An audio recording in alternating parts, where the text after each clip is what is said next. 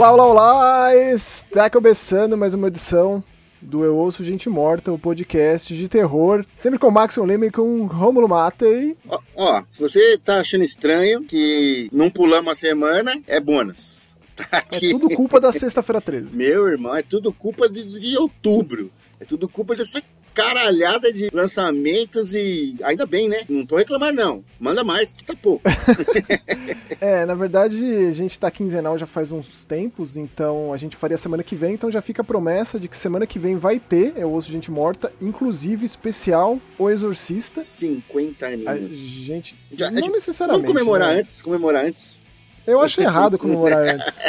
Mas assim, a gente vai falar do filme novo, vai falar do clássico, vai falar da franquia e vai falar do livro da Dark Side. A Dark Side tem aí um, um tomo. Um tesouro. Sobre. É um tesouro. Uma pérola, um petardo. Uma sobre, pepita de ouro. Sobre o filme, no sentido de bastidores. Eles já fizeram muito isso com outros filmes. Eu tenho aqui o livro do Sexta-feira 13, do Massacre da Elétrica. Eu tenho do Massacre. E do e do Hora do Pesadelo. São todos esses bastidores. Mas tá lindo, esse do Exorcista né? tá lindo demais. Mas vamos falar semana que vem, né? Isso, porque a gente tem um monte de coisa pendente, digamos assim. Uhum. Vai ficar muita coisa pendente ainda que a gente volta depois do Exorcista pra. A gente vai distribuindo aos poucos em, em doses homeopáticas. Eu ia falar cumprir tabela, mas pô, né? Tudo que a gente faz aqui, falar de terror, é meio redundante falar uma coisa dessa. É. Mas ó, uma notícia muito legal dessas últimas semanas é que tivemos maiores notícias, mais novidades, maiores, mais, no, mais notícias sobre o Frankenstein Sim. Que está sendo produzido e dirigido por ninguém menos que Guilherme Del Toro. Ninguém então, depois menos ele... do que o, o, homem da, da, imaginação maluca, né, cara? É, ele é um dos grandes nomes do terror e da fantasia dos últimos anos, de Hollywood, né? O, ano passado ele lançou o Pinóquio, foi meu filme favorito do ano passado.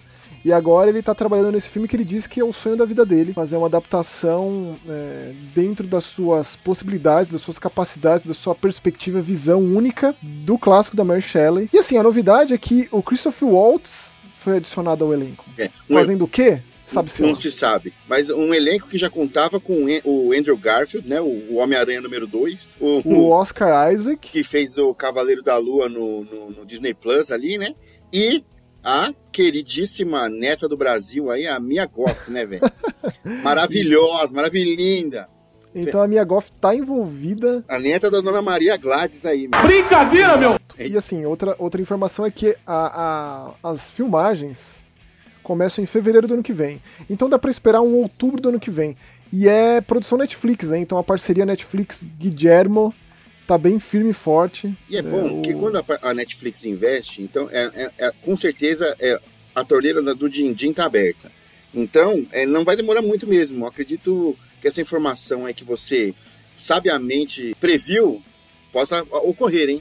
Outubro do ano que vem aí, a visão de nosso querido aí Del Toro aí sobre o, o Frankenstein. O clássico. O, o clássico. Pra mim, o maior clássico. Que, mas, maior mas, clássico Max, você acha que o Christopher Waltz vai fazer o Doutor Frankenstein? Vai fazer o Monstro de Frankenstein? O quem? Olha, eu, eu, eu acho que, assim, você quer saber mesmo? Eu acho que o Oscar Isaac vai ser o, o, o, o monstro, o, o Andrew Garfield vai ser o ajudante, e o Christopher Waltz vai ser o doutor e a Mia Goff vai ser é, talvez a noiva. Talvez assim, no esquema meio Kenneth Branagh, ele emende a noiva com o, com o Frankenstein. Entendeu? Anotem aí, hein? Anotem aí a escalação por Maxon Lima. Mas eu fui muito no, no, no confortável aqui. Né? espero que seja uma coisa bem mexida. E a gente sabe muito bem quem o Guilhermo gosta de botar como monstro nas coisas. Né? Uhum. Então, assim, é, é isso. Falaremos mais, evidentemente. E você muito bem viu aí, no nome, no título do nosso programa, pela thumbnail, etc e tal, quais serão as cerejas deste bolo putrefato, mas sempre tem umas coisinhas antes, como por exemplo um jogo de terror chamado Sunshine Manor, que saiu recentemente em todas as plataformas, que ele remete diretamente a, a um terror que não era bem terror ali no 8-bit. Sim.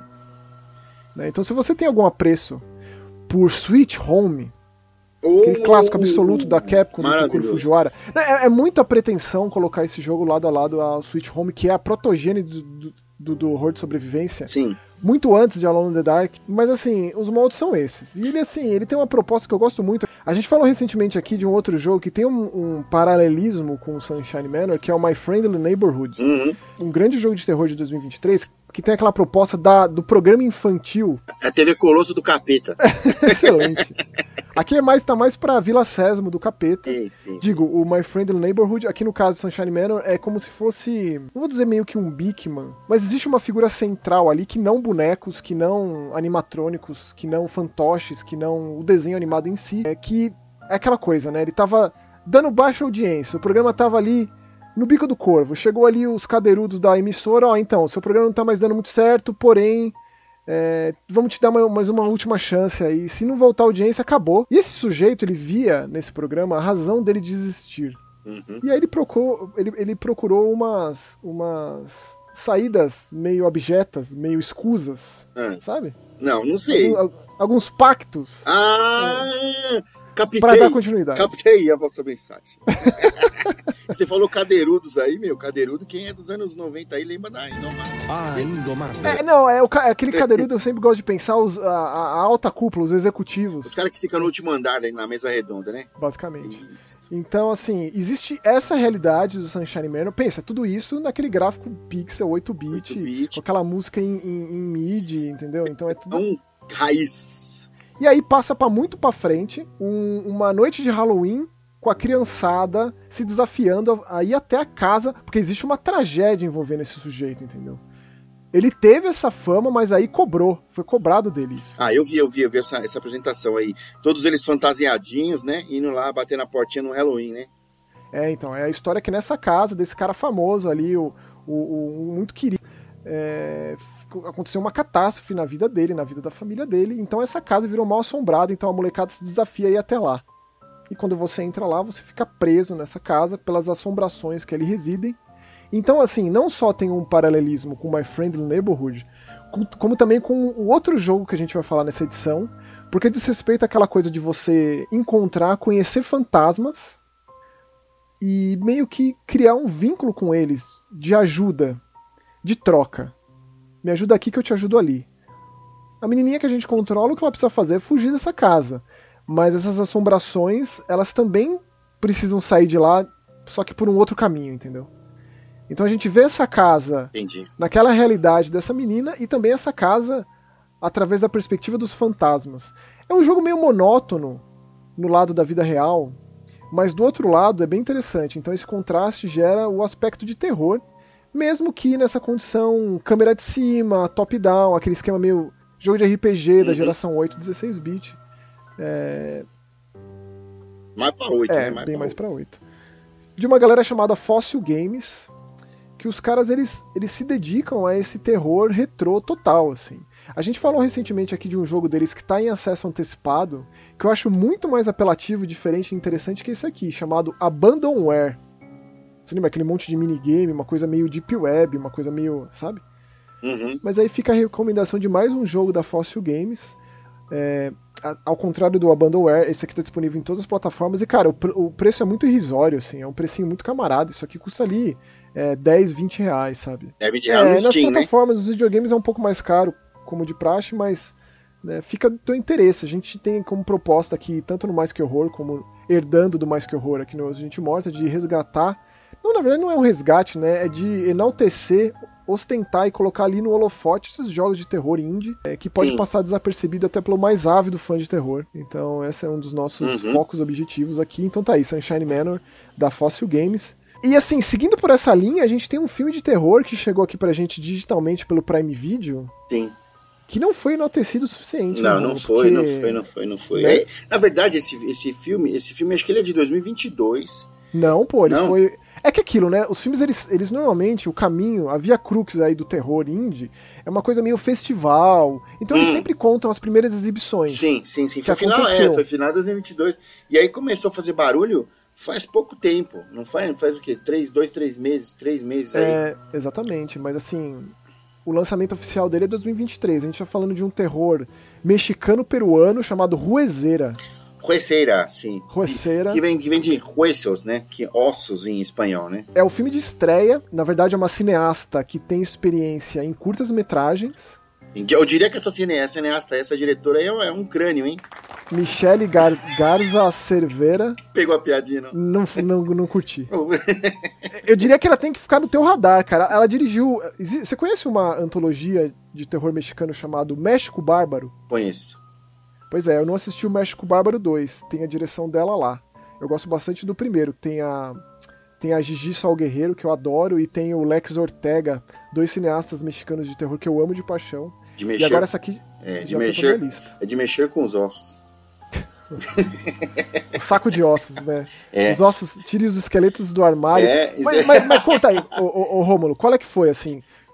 É, cara, assim- o Roezeira, pra mim, foi. O Roeceira foi, foi muito impactante pra mim. Eu fiquei, assim, Cara, chocado com esse filme. Cara, assim, superficialmente, é um filme. A gente fala sobre uma mulher. Como é que é o nome dela? pela Na- Natália Solian e É. a personagem chama Valéria. Valéria, né? Que E é focado nela e ela entrega, ela carrega esse muito, filme. muito, ela... as expressões dela. Não, é, É. é- cara, corpo e alma pra esse filme. Essa, essa Então, mulher pra- vamos começar, vamos começar escrachando. É um body horror, certo? Eu não consideraria, cara. eu, porque meu, o quê? Aqui- ele, vai, ele, vai mais na, ele vai na linha de possessão, ele vai na linha de, de brujeria, de É. santeria. Sim, tem, tem umas coisas de santeria ali, ali, né? Eu Também. acho que o foco é muito outro. Mas, mas assim, é, eu, eu colocaria assim.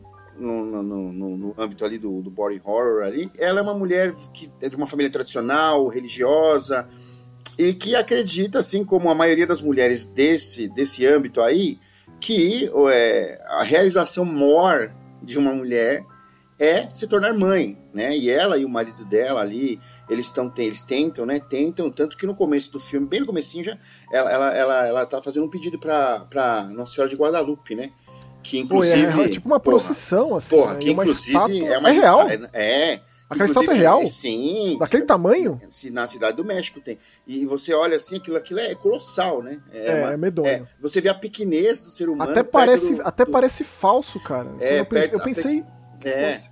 a pequenez do ser humano perto do divino ali, do divino cristão, do divino. E é um filme muito feminino, né? Mas é isso que a religião faz de melhor, né, Romulo? É. Fazer com que o ser humano se, sen- se sinta obsoleto. Sim, sim. É. Um grãozinho, né, de areia ali, um, Um, é, um nada. nada, né? Exatamente. E aí, o, o que eu entendi a respeito desse filme aí é que, na verdade, ele, ele fala sobre a maternidade é, por um outro prisma, né?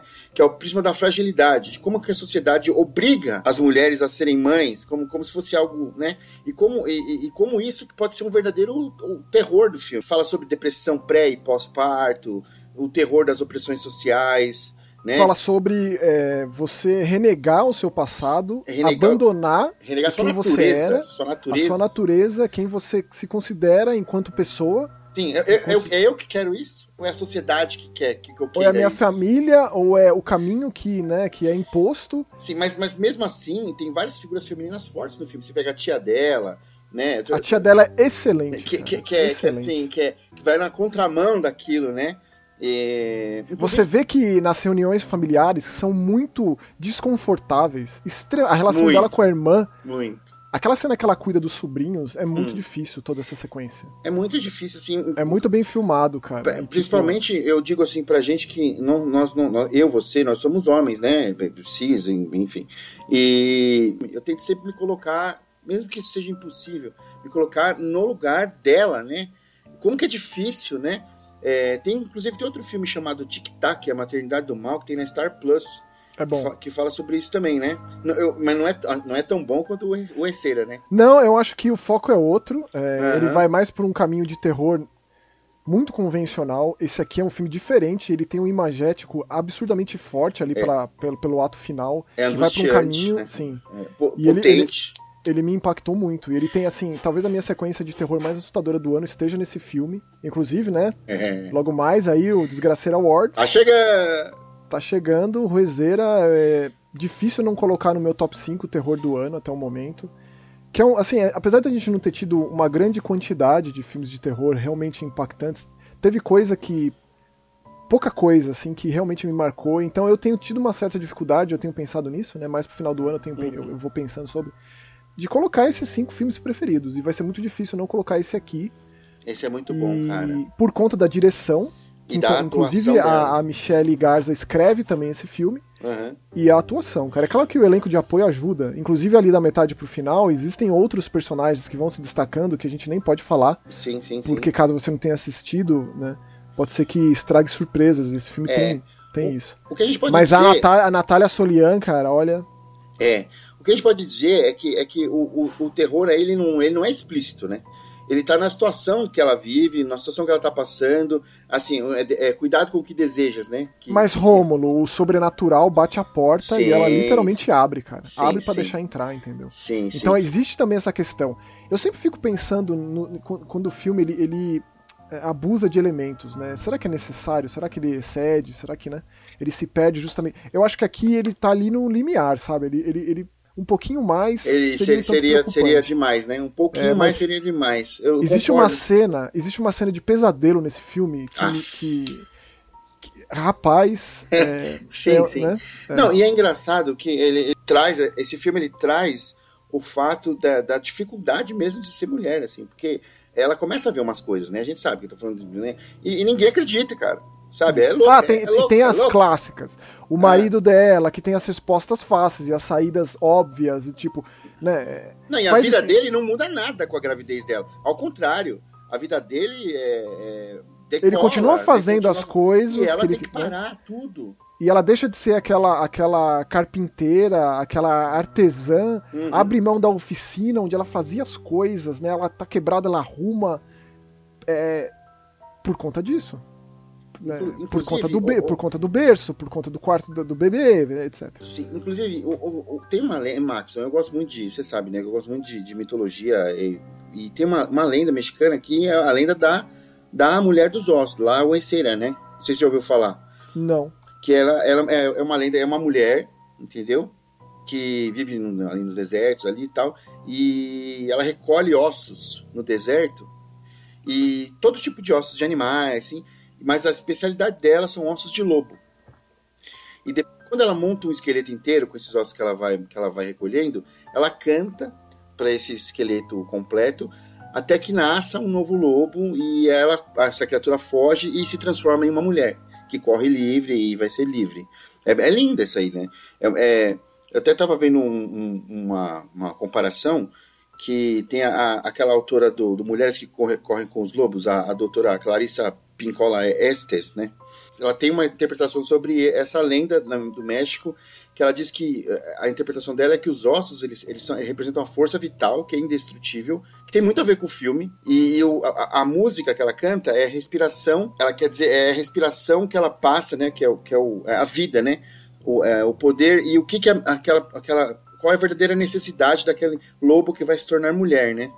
Então é a- a- essa essa essa essa roeceira, ela é o, o arquétipo junguiano da, da, da velha sábia, né? Que Que, a gente tem que a gente tem tantos tantos exemplos aí na, na literatura, tem, que é por exemplo a Galadriel, é o oráculo do Matrix, é a bruxa boa do Mágico de Oz, é a Mary Poppins, sabe? E, e é diferente do mestre, né?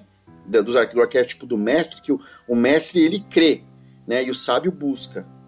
E então é um arquétipo que representa sempre uma busca eterna da, da velha, né? Tem a Hecate lá, as três, as três né? Que é a, a, a, a jovem, a mãe e a velha. Então, esse é o arquétipo da velha. Quando eu fui procurar sobre, sobre a mitologia e sobre santeria e sobre essas coisas, me veio essa, essa lenda mexicana da, de que existe lá, né? Que chama Lauecera. É, eu fico sempre pensando, cara, o quanto de impacto isso tem lá. É, é, pô. Quando você tem esse, esse- conhecimento, essa bagagem, muda a percepção. É a mesma Inclusive- coisa que alguém fazer algum bagulho aqui pra nós do Saci, tá ligado? Ninguém lá fora sabe quem é o Saci, mas a gente sabe, tá ligado? É, uma das coisas que o Zé do, o Zé do Caixão mais pregava era justamente explorar isso enquanto terror. Explorar o folclore bra- brasileiro enquanto terror. Quem faz isso é o, é o Rodrigo Aragão. Mestre, né? Inclusive, é, pois é, exatamente. Mas é isso, é disponível no Prime Video, baita terror, não deixe passar, assista e por favor, vamos conversar nos comentários sobre Rueceira. É, o próximo jogo que eu queria comentar aqui é um que eu esperava bastante, porque eu gosto muito do criador desse jogo. É um caso de que o cara fez tudo sozinho. É um camarada da Finlândia chamado Jesse McConen. Sou muito fã desse cara. Esse cara ele é muito acessível em rede social. Eu falo com ele desde 2014 quando eu joguei o primeiro jogo que ele fez, chamado Silence of the Sleep, inclusive foi uma das primeiras pessoas do desenvolvimento de terror que eu entrevistei.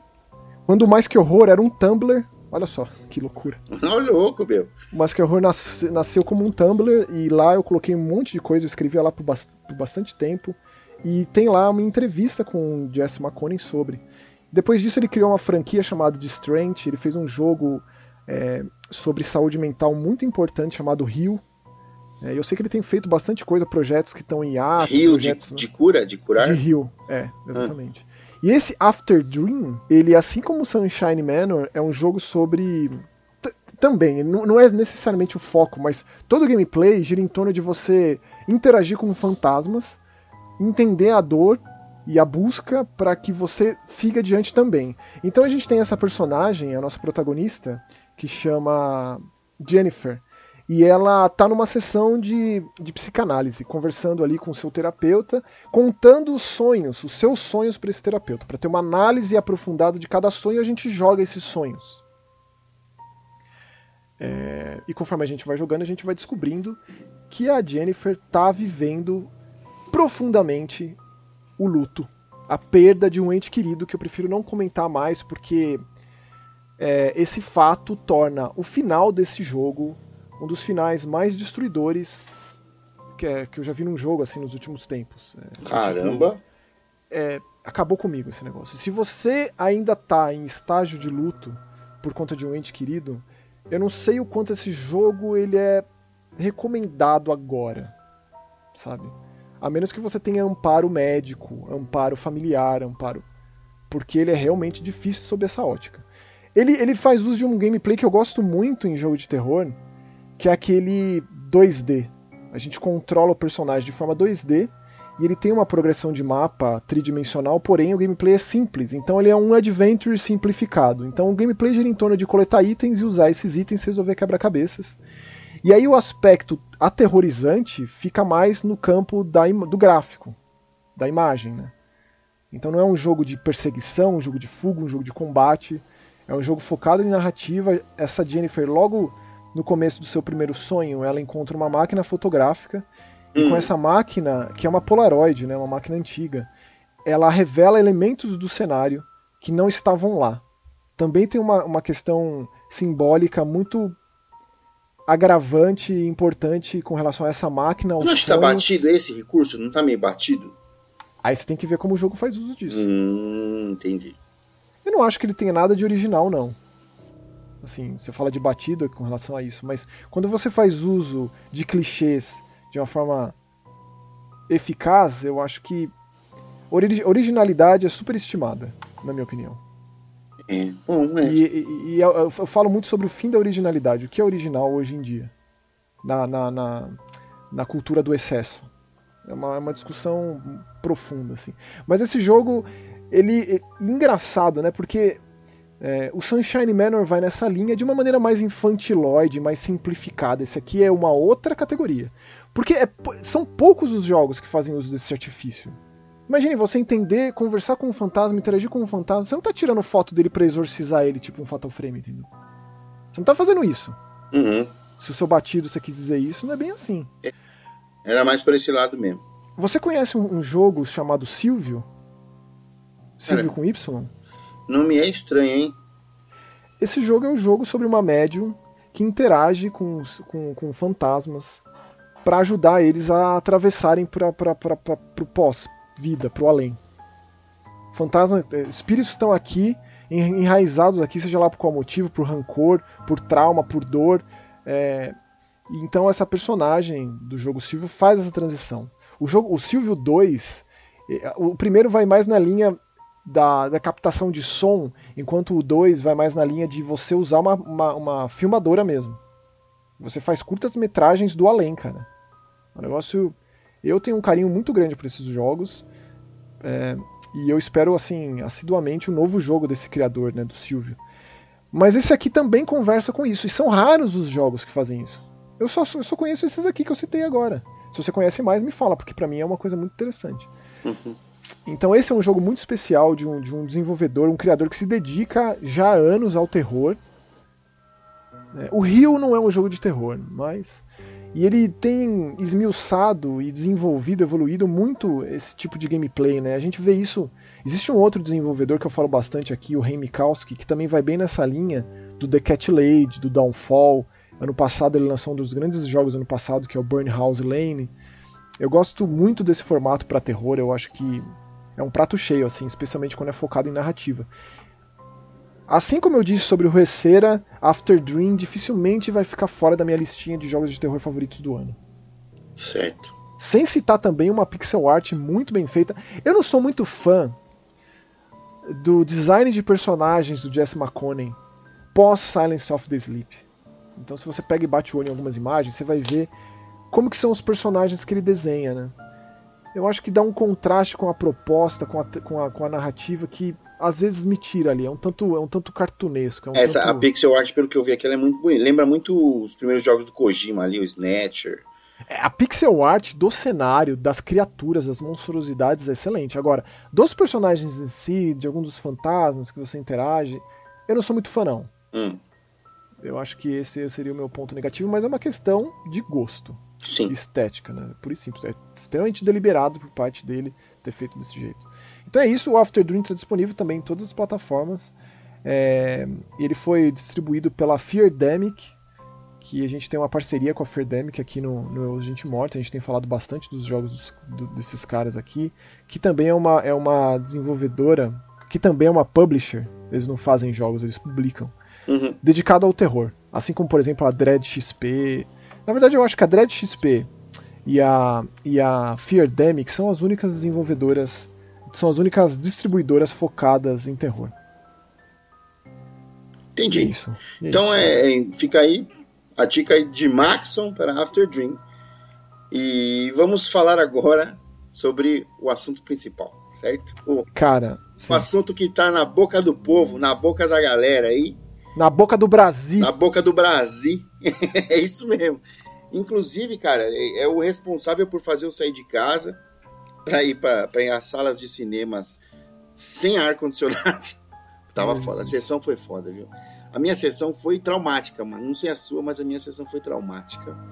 Eu tava em São Paulo, aí fomos eu e Jaqueline a- até o shopping Bourbon ali. E é uma sessão cheia de, de, de, de pessoas que estavam ali para fazer qualquer coisa, menos ver o filme. Ah, então, cara, eu, eu fui com a Vanessa também, a gente É. lá no Belas Artes, então você tem que saber escolher, cara. Você tem que saber. Eu não, dá tinha opção, assistir. meu irmão. Eu tava em São Ver- Paulo, era aquela hora ou não era, Ver entendeu? filme de terror em cinema de shopping é pedir pra, é pedir pra acontecer isso, cara. Mas não tinha opção, mano. Eu, eu não tem opção de eu pedir pra voltar depois, porque eu não vou voltar depois, eu não moro lá, entendeu? Então, é assim, eu, eu, eu abstraí. Era o único cinema disponível na cidade inteira, tipo, tipo isso. Tinha a sessão próxima, acessível e assim. Sim. Era o mais próximo, era o mais acessível. Bom, a gente tá falando de Jogos Mortais X, Isso aí, ó. um dos jogos, um dos filmes mais esperados do ano, com certeza. Por mais que o último Jogos Mortais, na minha opinião, seja uma das piores coisas recentes, tipo, pensei que tinha fundado a franquia de vez, aquele espiral, aquela catástrofe. É, Você Isso acha tão ruim assim mesmo? acho horrível, cara. Acho assim, ofensivamente ruim. Beleza. É. E, e, na minha opinião, o único filme da franquia Jogos Mortais ruim de fato. Eu acho que a franquia oscila, evidentemente. Na verdade, é uma franquia que é como se fosse uma série, uma cinesérie, Hum. mais do que a grande maioria das franquias de terror. Porque, assim, do 2 pra frente, você precisa estar ali avidamente com os filmes na cabeça. É, não, porque é, é sequencial mesmo. É, Senão você perde tudo, senão você acha que é ruim, acha que é defeito, acha que é buraco de roteiro. Não, cara, as coisas são meticulosamente pensadas, digo, do 2 até o 7. Bom, e aí? A ideia, dos, a ideia dos caras aí de fazer o X, né? Que poderia ser 10, mas eu, eu, eu chamo de X porque. Eu chamo não de é, X, porque eu tô no Brasil. Porque, não, porque na verdade, ele, ele não é o dé- o décimo filme na Eu acho que é. Eu acho Não, que é. Sim, não. senhor. Não, não é, não é uma sequência do 9. Mas ele é Não. um filme 10. É o filme 10, mas não é, não é a sequencinha, É porra. por causa desse pensamento que a gente tem Pânico, Pânico e Pânico 6. Tá vendo? Não tem o Pânico 5. Então. Mas é, Tá- mas é isso aí, cara. É isso aí, ah, pro- tá tudo pro- errado. Não, mas Tá tudo pro, errado. pro, pro cidadão, o, é, o afegão médio aí, meu, é isso aí que, que, que conta, entendeu? E, Ah, e- tá, mas eu acredito, então, mas não é para mim não é um defeito, porque ele se passa ali, né? A gente sabe que ele se passa ali entre o 1 e o 2, é isso? Exatamente. e é entre o 1 e o 2 ali que o, o, o Jigsaw tá, tá zoado, né? É, o John Kramer tá vivo, a gente sabe muito bem o que aconteceu com ele. Se você só assistiu o primeiro, Se você é como a, a grande maioria das pessoas que, tipo, gosta muito do primeiro e aí se perdeu no meio do caminho. Volta.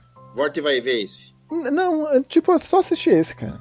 Porque esse talvez te resgate. Na minha modesta opinião, Jogos Mortais X é o melhor filme da franquia depois do primeiro.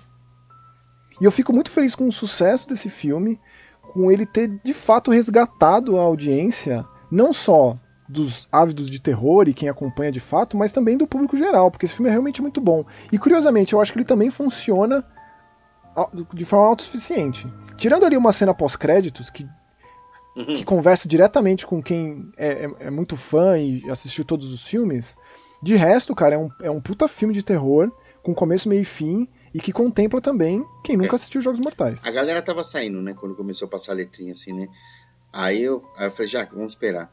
Mas por quê? Tem, eu falei assim, eu não sei se tem, eu acho que tem, porque os caras não acenderam a luz do cinema ainda. então vamos esperar. E tem, tem. Para você que não sabe, vai assistir o cinema, espera que tenha uma ceninha pós-crédito que, é, como o Maxon diz, conversa muito com quem é fã e.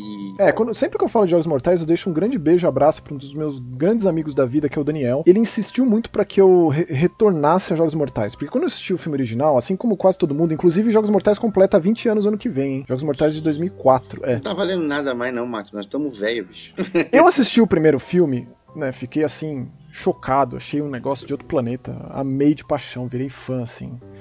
E aí virei fã do James Wan, virei fã do Liu Enel, né? O Liu Enel é um personagem muito importante no primeiro filme. Ele é o roteirista também, essa parceria Liu Enel e James Wan que nos concedeu Insidious, Sobrenatural. Dois, dois, duas figuras muito importantes pro terror e pro cinema dos últimos 20 anos nasceram em Jogos Mortais. E eu assisti o segundo filme e não gostei, cara. Eu achei tipo uma, uma replicação, um repeteco muito, muito fraco do original. Hum. E não voltei. Então a gente teve Jogos Mortais todo Halloween, todo mês de outubro, por sete anos consecutivos. Cara, eu acho que isso nunca tinha acontecido antes com qualquer franquia de terror, entendeu? É, os caras estão tentando fazer isso com Halloween, né? Tentaram. Não, não, não, né? mas sempre para, sempre é um, dois e três, sempre para. Eu tenho um hiato. O Jason teve muitos anos seguidos, mas teve buraco.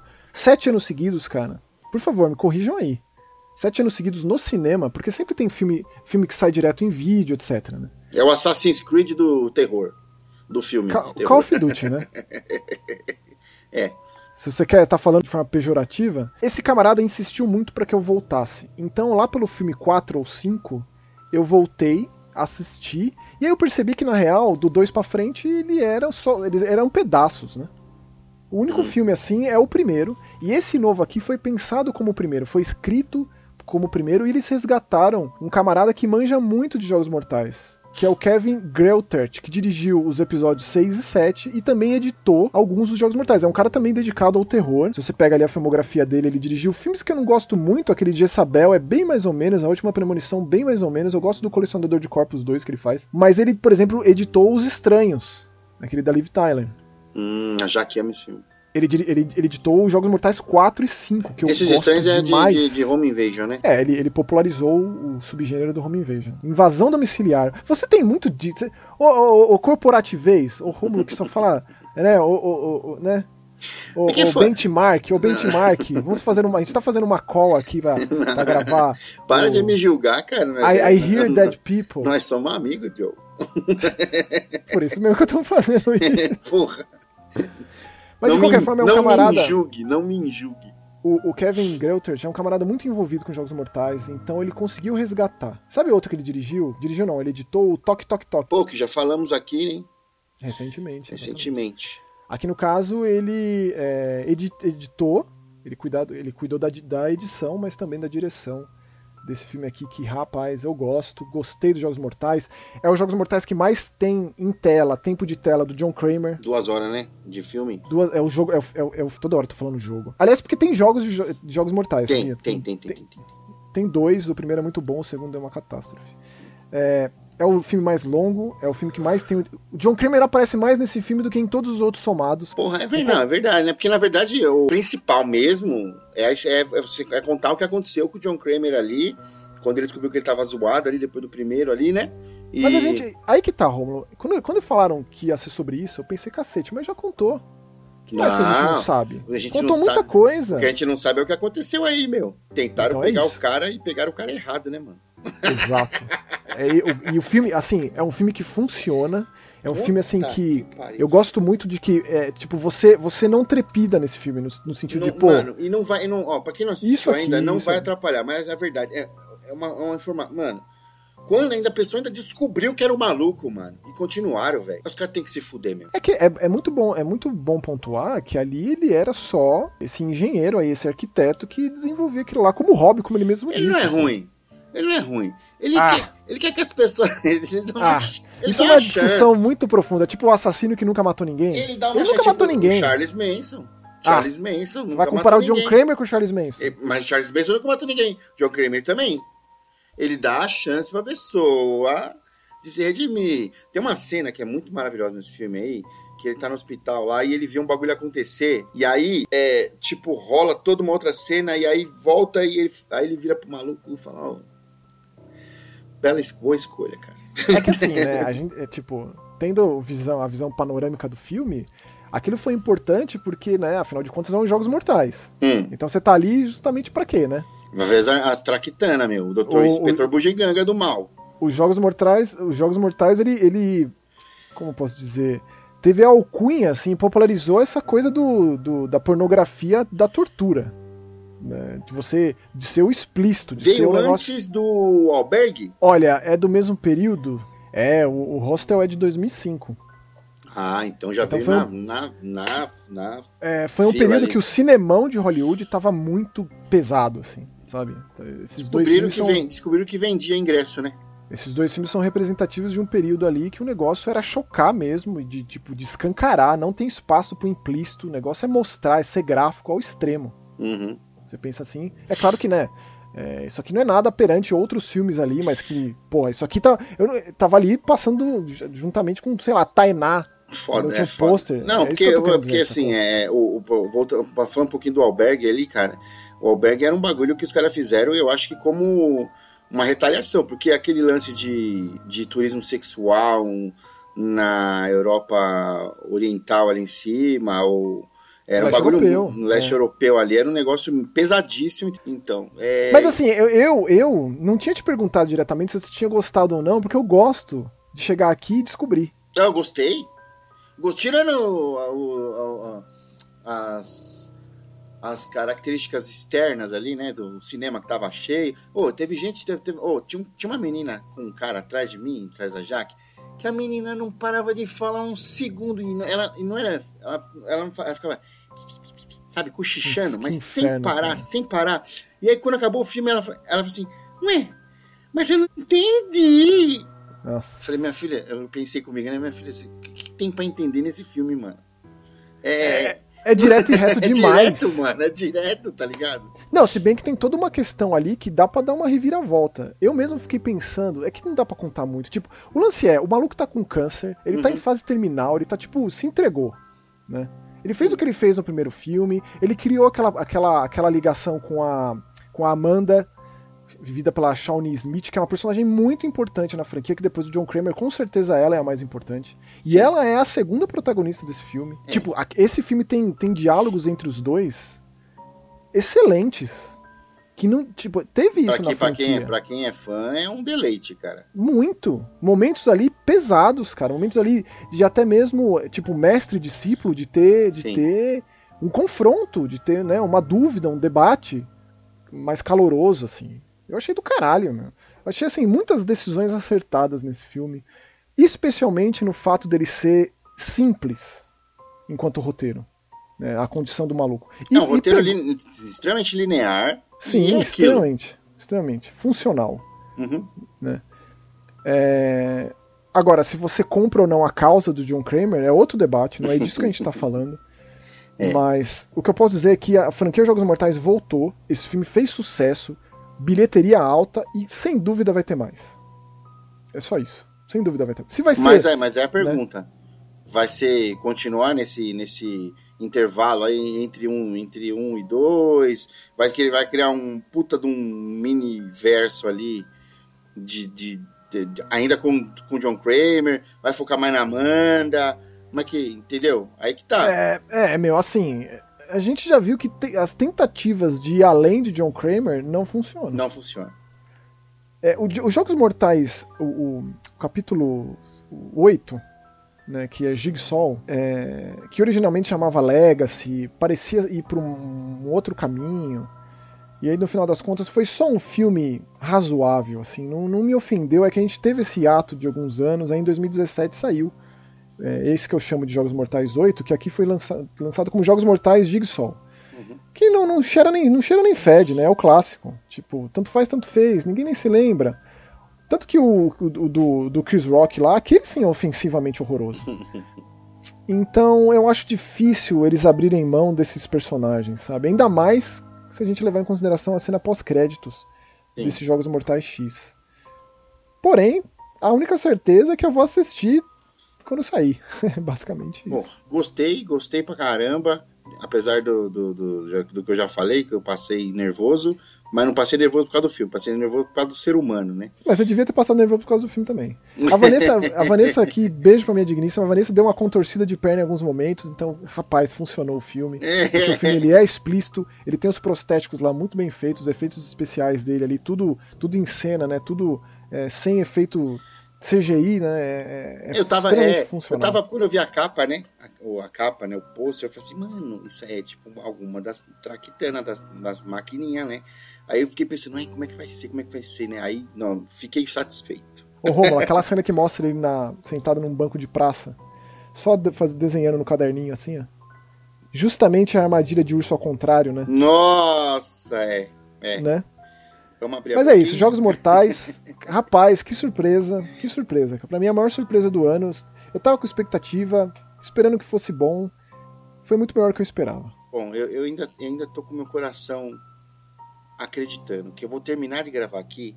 Vou pegar, vou entrar no carro, vou buscar a minha maravilhosa Jaqueline na cidadezinha aqui do lado, que ela vem, ela vem de ônibus pra uma cidadezinha aqui do lado, porque é o ônibus é melhor.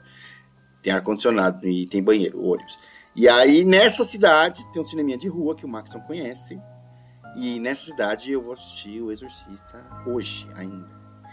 Então, é, para você que está escutando esse programa aí na sexta-feira 13 aí, eu já assisti O Exorcista, cara. E vou falar semana que vem. E o Maxon também já assistiu também. Mas ó, a gente tá falando de sexta-feira 13, então temos que falar do magnânimo, do dono da data. Quem? Quem? Quem? Quem? Quem? Raimundo Nonato. Oh. Não. Jason Cara, oh, a gente Voorhees. tá falando muito de escolinha aqui, ô Romo, chega. Jason Voorhees. Isso. E tipo, o que eu tenho um dilema na minha vida que todo, toda sexta-feira 13 eu assisto um filme do Jason. Sem exceção. É desde de, que eu me conheço. Isso é coisa de maluco, hein? É. então, assim, eu sugeri, falei com o Romulo, da gente trazer os nossos três filmes favoritos Sim. da franquia Sexta-feira 13. Ah, você não falou franquia. três, não. Você falou ah, os, os favoritos. Eu coloquei não. até mais, mas eu vou falar três. Não, top 3. Top 3 é o clássico. Assim, a gente tá sem Jason desde 2009. Hum.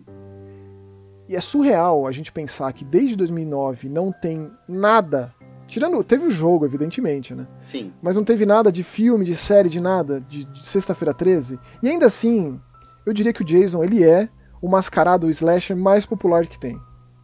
Imbatível, número um, na minha opinião. Mais que Mike, Michael Myers? Muito mais, muito mais. Porra. Quem é o Jason e quem é o Michael Myers? Pergunta pra sua mãe, pergunta pra sua tia-avó. É isso que eu tô dizendo, entendeu? Ah. Mostra a figura do Jason pra uma pessoa que não tem o hábito de assistir filme de terror. E mostra a figura do... É isso que eu tô falando, entendeu? Mas talvez o Fred Krueger seja mais. É tipo Batman Homem-Aranha. É, é, tipo quem é mais popular, Homem-Aranha ou Superman? É. é. Jason. Eu acho, que, eu acho que o Jason é o monstro do cinema moderno, contemporâneo, mais popular. Assim, mas o que eu tô dizendo isso é porque ano que vem a gente vai ter Crystal Lake, aquela série, uhum. a 24 do Sexta-feira 13. Né? E aí, agora que todo o imbróglio judicial parece que foi resolvido, o Jason tá, tá na pista. Então, assim, né? Vamos ver se vai ter mais coisa do Jason, sexta-feira 13. Então, por favor, Romulo, começando aí de 3, 2, 1, né? Ó, oh, a minha aqui não é muito. Fala o teu terceiro. Fala qual é que é. Eu, já, eu, eu posso fazer diferente? quero ah, fazer diferente. Eu quero já falar logo os três. Porque Tá, é... antes de você falar, antes de você ah. falar, me diz. Você tem. Você assistiu todos, evidentemente. Todos, Se tiver assistido, você tá. Todos, todos, todos, todos, tá. todos. Você gosta? Tem uma, tem, uma tem, inclusive, tem uma, uma história, não sei se eu já contei aqui. Minha mãe, quando era pequena, eu, eu, eu, eu fui criado pela TV, né? Porque, assim, de, minha mãe trabalhava muito. Minha mãe, uma vez, ela teve que viajar a trabalho. E eu fiquei com a conta da locadora que eu podia pegar seis filmes. Eu fui na locadora, peguei sexta-feira 13, 1, 2, 3, 4, 5 6. E eu assistia aquilo sem parar, cara. Eu devia ter tô, o quê? Tô aplaudindo de pé aqui. Eu devia ter o quê? Meus 12 anos, cara. Tá Sério. correto. Mas, Assim, mas eu assim, vou te dizer, porra. E, eu e- acho que o saldo, o saldo é muito positivo, você não acha? Assim, comparativamente a outras grandes franquias, tipo, eu acho o Sexta-feira 13 um saldo mais positivo é do louco. que Massacre Serra Elétrica, Maravilhoso, pô. do que Hellraiser. Maravilhoso, assim. Inclusive, eu digo Mas tem, mais. mas tem muita bosta, Romulo. Não, Mas não- digo mais, não- esses seis aí, ó, essa sequência é ilibada. Que isso, o filme 5 não é bom. Lógico que é bom, cara. O filme 5 nem é o Jason, cara. Aquilo é uma ofensa. Lógico que é bom. Mas tem o Tommy ali. É, então, os, Ah, o cinco tá num dos meus favoritos. ah não. Ah, não, eu vou embora. Não, não, não, Voltamos pra esse debate, né? Isso aqui Não, já aconteceu não, em não. muitos programas. não, cara, porque assim, ó, eu gosto do, do, do Tommy Jarvis, entendeu? Eu gosto do Corey Feldman ali, pequenininho, se fudendo, entendeu? Mas isso aí não é o 6, não é o 5, não. Não, tá confundindo. o 5 tem ele também. Ah, mas ele jovenzinho lá, ele revoltado, naquela ideia de um novo começo, de tentar passar pra frente a máscara, ele ser o novo assassino. Nem é Então. o Jason naquela porra, meu. Então, Não. o meu, o meu terceiro, o meu terceiro lugar é de sexta-feira 13, parte 6, Jason Vive. Excelente. Maravilhoso. Que é, tem umas das cenas mais maravilhosas que eu, quando assisti, estava comendo espaguete. Eu lembro como se fosse hoje, aquele, aquele teco de portão enfiado no peito do Jason ali, ó, pro cara ter certeza que o bicho tava morto, cai um raio, ele É, abre o, o olho Tommy, assim, aqueles. É, aqueles. Não, e o Tommy, mano, falando, mano, o bagulho tá vivo. E os caras, né, não tá não. Aí É vai bem- pra- o coveiro vai lá e ainda tapa o buraco. Ô, Porra, Rômulo, É. isso aí é totalmente Frankenstein, hein? Maravilhoso. É lógico que é, meu. Isso é uma, uma homenagem maravilhosa. E logo mais, e seguem homenageando James Bond, né? é Ah, taram, que breguice dos anos Uma 80. facãozada no meio da tela ali. É muito caralho. É bom pra caralho, mano. Sexta-feira 13, É. parte 6. Jason Lives. Jason Vive, né? O famoso, É, o- né? ó, é o meu terceiro lugar, tá? É o meu. Eu coloco Pô. na mesma, mesma categoria. Ô, aí, aí, ah, pô, É. aí sim, cara. Sim. Ó, ô, Max, você tá falando um negócio aí. O meu segundo lugar, ele era o 5, né? Mas por causa da, da memória afetiva, por causa do Tommy, não sei o quê. Mas eu vou mudar. Não, mas porra, não faça isso. Não, não, eu vou mudar, eu vou mudar porque tem, tinha outro que, que na minha lista que, tá, que tava ali também entre esses dois, que eram, que eram o, o parte 2. Gosta, que é o Jason, o Jason, o Jason. Jason, Jason mascarinha. Re- mas- Redneck, o mascarinha de, de pano de. de, de, de Jason, macacão, macacão, o Jason camisa xadrez, é cabeludo, foda, foda, o ermitão, foda. né? O Jason ali na cabaninha com, foda. com o pullover da mãe, a cabeça da Pamela ali, tinha todo o lance da cabaninha, né? Gosto demais. Ali, Jason Crystal é Lake, excelente. né, meu? Crystal Lake ali se, se é, estabelecendo como um, um local maldito aí na, na- na- no imaginário do- dos fãs de terror ali, tal como a Rua Elm, né? Tal E como, esse Porra, Random Field, que pariu. esse esse Spring, Springwood, esse parte 2 foi quando a gente conheceu o Jason, né? Não do jeito que a gente que tá no imaginário. Afinal de contas, a máscara veio na parte 3, que a parte Sim. 3, inclusive, é o, o, o meu segundo lugar. Ah. É porque o primeiro Sexta-feira 13 é sobre a mãe dele, né? É sobre Crystal Lake, É sobre Crystal sobre, Lake. sobre a mitologia, Tom Savini ali fazendo aquela cena muito impactante do final. é, sobre justamente isso, a mãe que tá ali vindo vingar a morte do filho, que fala na voz do filho. Isso é A. Betsy Palmer ali no final, aquilo lá entrega um negócio Hitchcockiano, psicose, assim, um negócio é surreal, né? Gosto também do, do, do- do primeiro filme, porém é, eu não, não colocaria, eu acho que ele nem no meu top 5, sabia? O 2 o dois é muito bom, né? O O 2 eu lembro da, eu lembro, da capinha do- da, da locadora na época. Era tipo. Era, era ele com, a- com um saco branco na cabeça e uma faca passando uma cortina, daquelas cortinas de coisinha assim, de, de miçanga, sabe? Com a ponta da faca ensanguentada. Não, você tá confundindo, isso aí é Não a é? capa do 3. É do Porque 3? o 3, é. E assim, não é nem isso, é tipo uma. É como se fosse uma cortina de banheiro.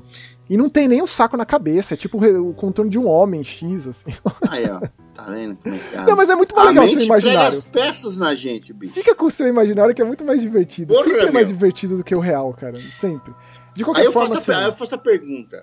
ah, Se tá assim na minha cabeça, deveria, deveria eu voltar e assistir? Pra, pra- posso me decepcionar? Ou sim não, ou jamais. Não, cara. Eu Porra. vejo esses filmes constantemente. Eu só gosto mais dos que eu já gosto. E eu, eu, assim, faço concessões com os que eu não gosto. Por exemplo, eu não sou um fã do Parte 5.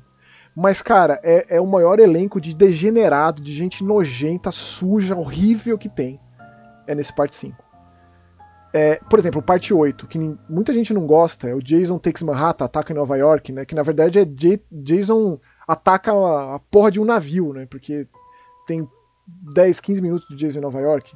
Mas Uhum. volta esse apreço emocional. Na locadora perto de casa, o único Jason que tinha era o 8.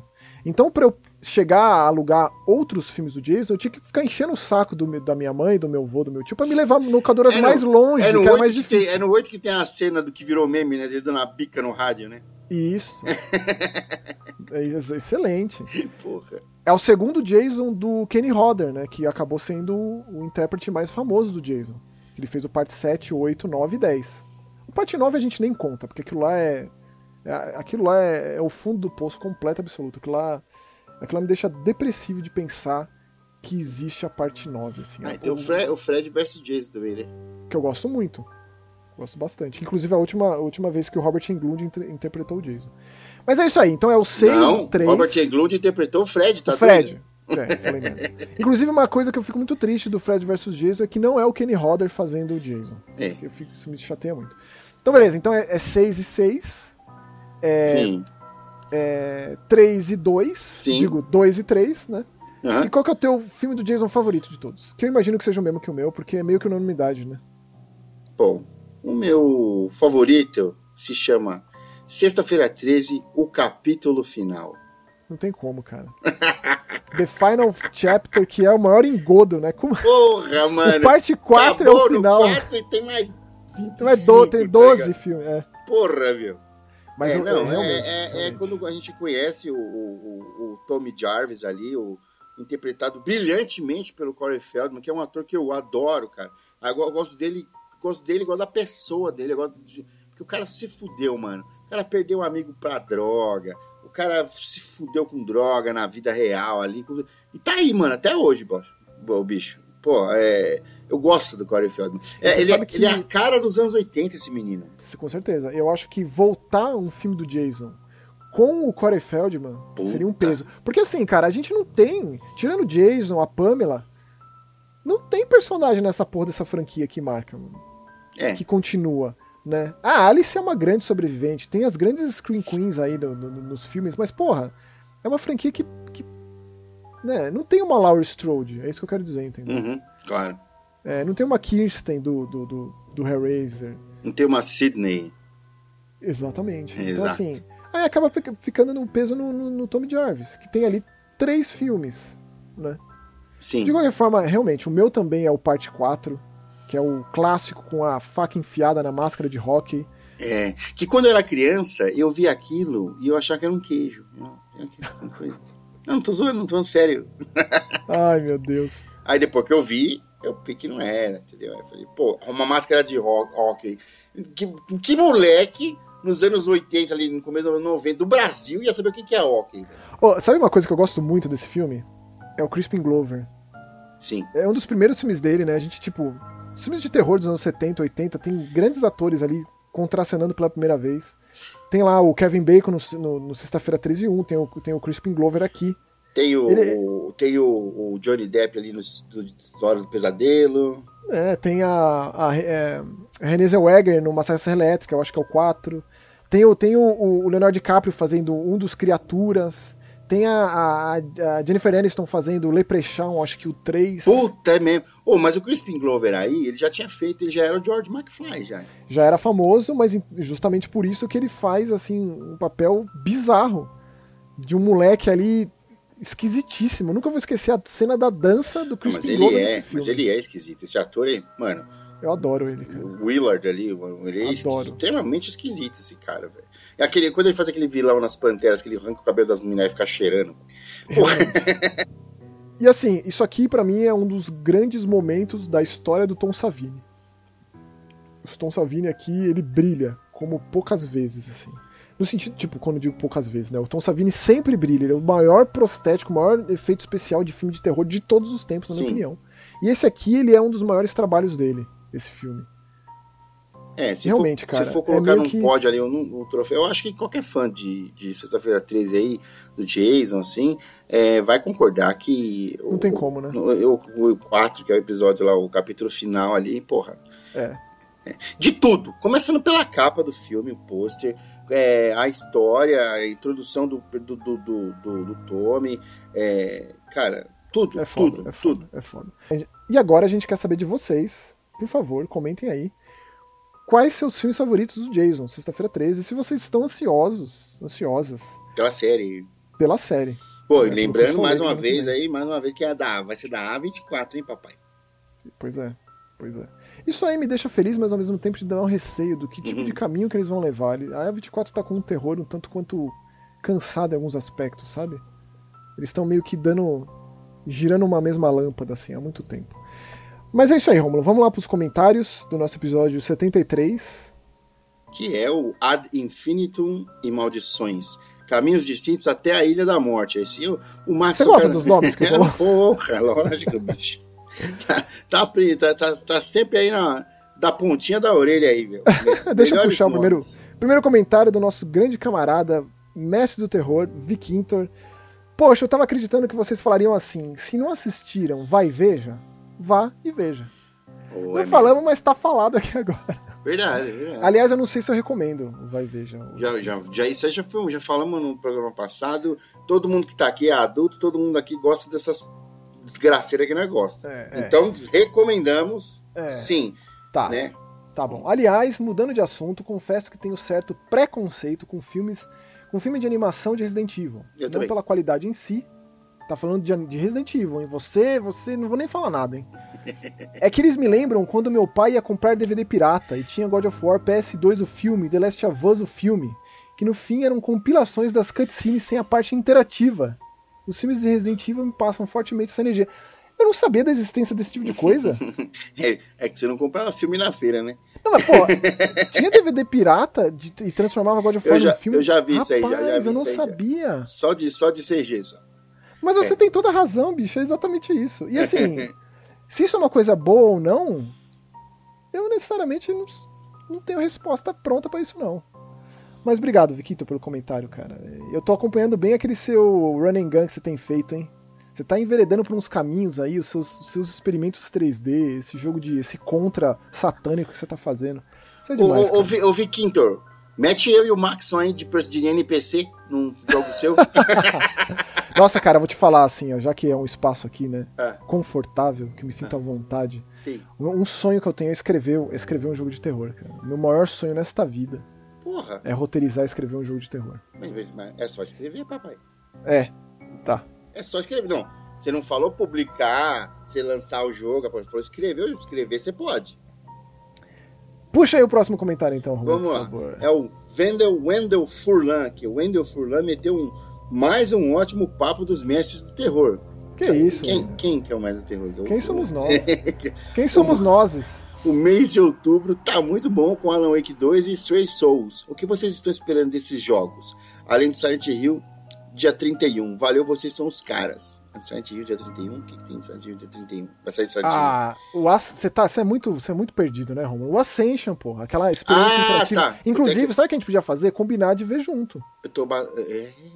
Pegar. É que o horário é complicado, né? Não sei qual que vai ser o, o fuso horário desse negócio, que hora que começa. Normalmente, Estados Unidos, a gente tá tipo 4, 5 horas pra trás. Digo, 4, 5 horas pra frente a gente, né? É, então depende. tem que ver exatamente o fuso horário, mas certamente a gente vai dar um jeito de pelo menos pegar algum momento do Ascension pra gente comentar aqui. E porra, Wendel, é Alan Wake 2, cara. Isso aí é.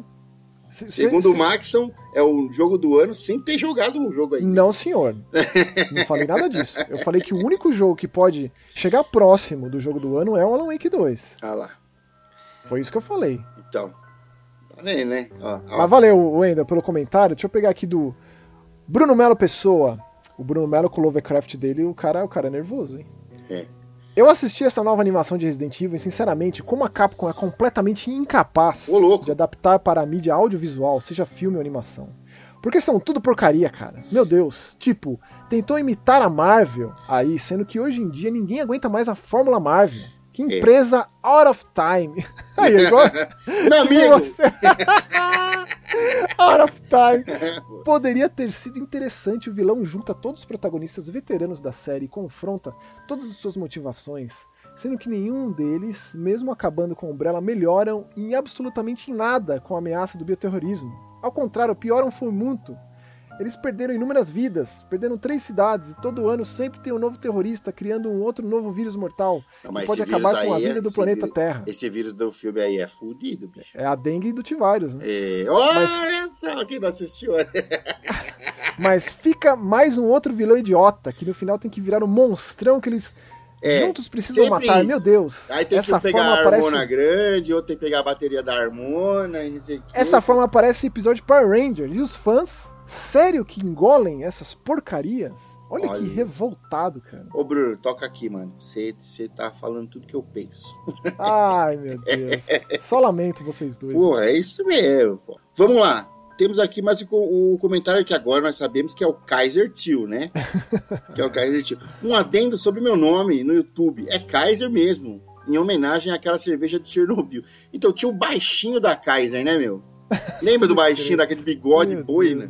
Que todos conhecemos até então, é Tio Kaiser Amigos. E que é ótimo programa, como sempre. Valeu, Kaiser. Valeu, tio Kaiser, Kaiser tio, baixinho da Kaiser. Aí, pô. Obrigado. Tem aqui três comentários do Tramontim. É... Vamos, vamos intercalando aqui, tá? Ah. Eu seguido me pego pensando que a Microsoft podia se vingar dos Final Fantasy exclusivos no PlayStation e encomendar para Square um remake de Parasite Eve. Aí. Também jogava o primeiro jogo acompanhando os, as gamers. Muito obrigado, Romulo. Aí, Romulo, olha isso. De nada, tamo aí, né? Tamo aí vivão e vivendo, hein? Tamo, tamo tão longe dos games profissionalmente, né? Tá correndo até a BGS aí graças a Deus eu não vou precisar naquele. Nossa, eu só quero na, distância. Né? Naquele, naquela muvuca desgraçada que eu tinha que ir todo ano para trabalhar, entendeu? Mas beleza. Nossa, eu fiquei de 2012 a 2018 é, eu, trabalhando mano, na É foda, é foda. Mas tô, tô longe dos games. É que eu falei para um amigo meu hoje, mandou mensagem para mim, o, o, o Ricardo Polissuc, que é um cara que tem uns. que faz um conteúdo muito bom sobre Fórmula 1 e tal. Então, quando eu trabalhava com a EA, eu que enviava os Fórmula 1 pra ele e tal. Enfim. Com a Codemasters, quer dizer.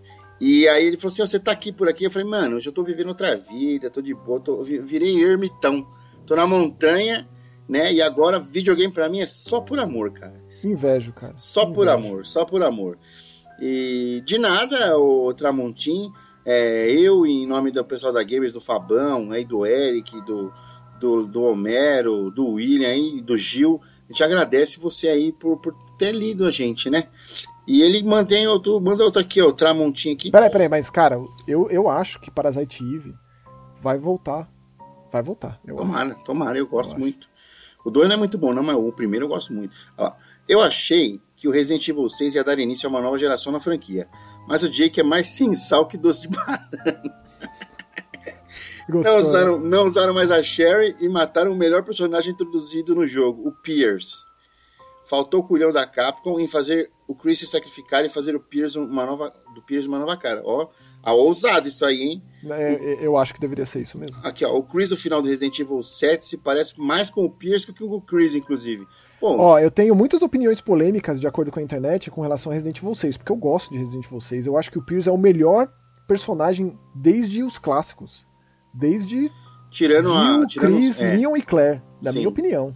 De verdade. De, a relação Pierce com o Chris é o, o, ponto alto de Resident Evil 6. Realmente, Jake fraco, Helena terrível e a Sherry mal aproveitada. A gente estava muito tempo esperando a volta da Sherry. É uma personagem importante, mas ela tem o Divarius no corpo dela. Não souberam traduzir isso em gameplay. Não souberam.